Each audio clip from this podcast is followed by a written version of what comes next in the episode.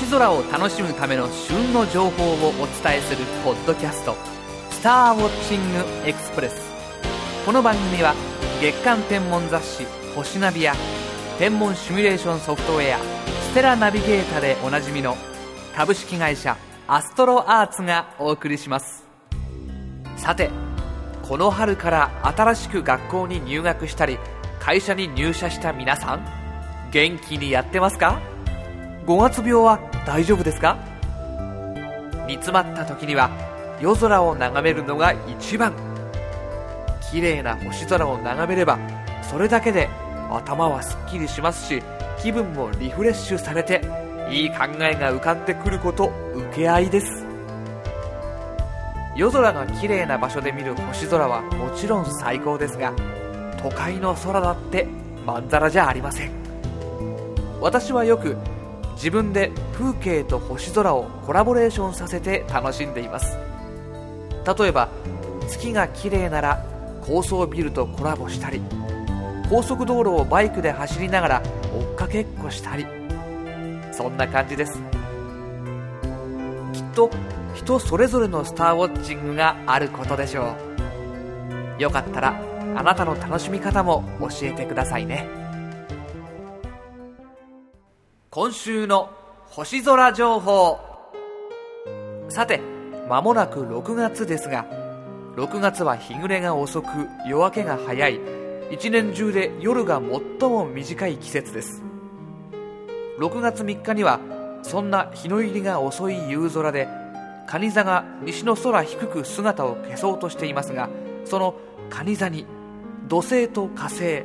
小惑星のベスタとジュノが集まってきているので注目してみてください。と言っても低空のことなので土星と火星は肉眼でもわかるとしても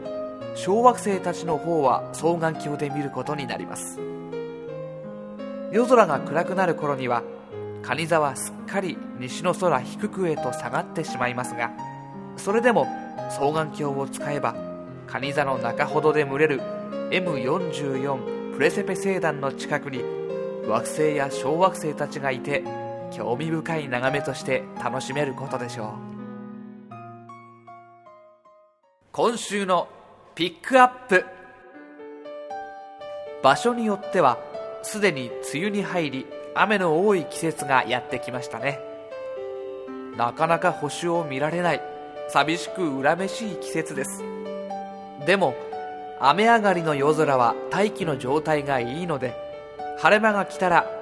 星空をたっぷりと楽しみたいところです。南の空でひときわ明るく輝いているのは木星でほぼ一晩中見えています。西には火星と土星が並び宵空では肉眼で見える惑星を3つとも見ることができます。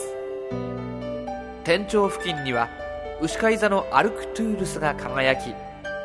北の空の北斗七星から始まりアルクトゥールスを通って乙女座のスピカを結ぶ春の大曲線が頭の真上を横切っています。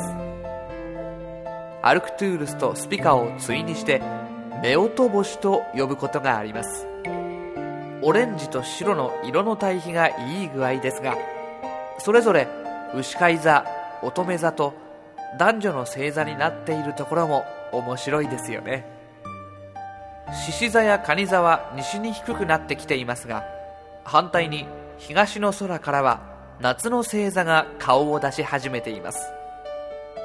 南東の低いところにはサソリ座のアンタレスが輝いていますし東から北の空にはこと座のベガ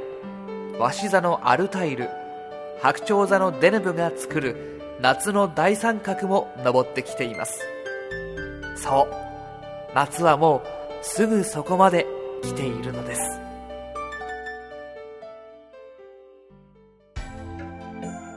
今週のインフォメーション。この度アストロアーツオンラインショップでは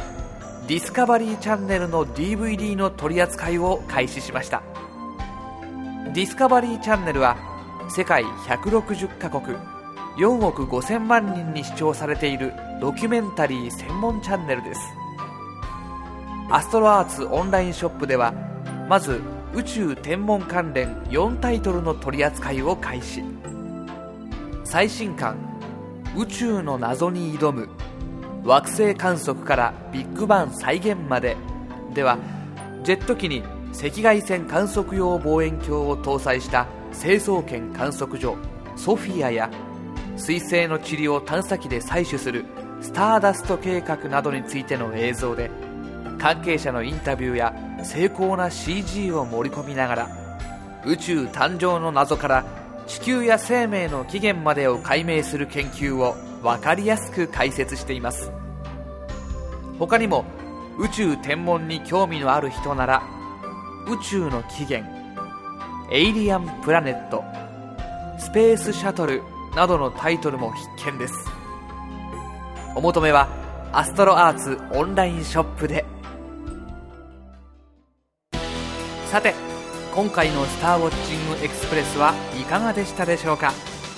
より詳しい星空を楽しむための情報は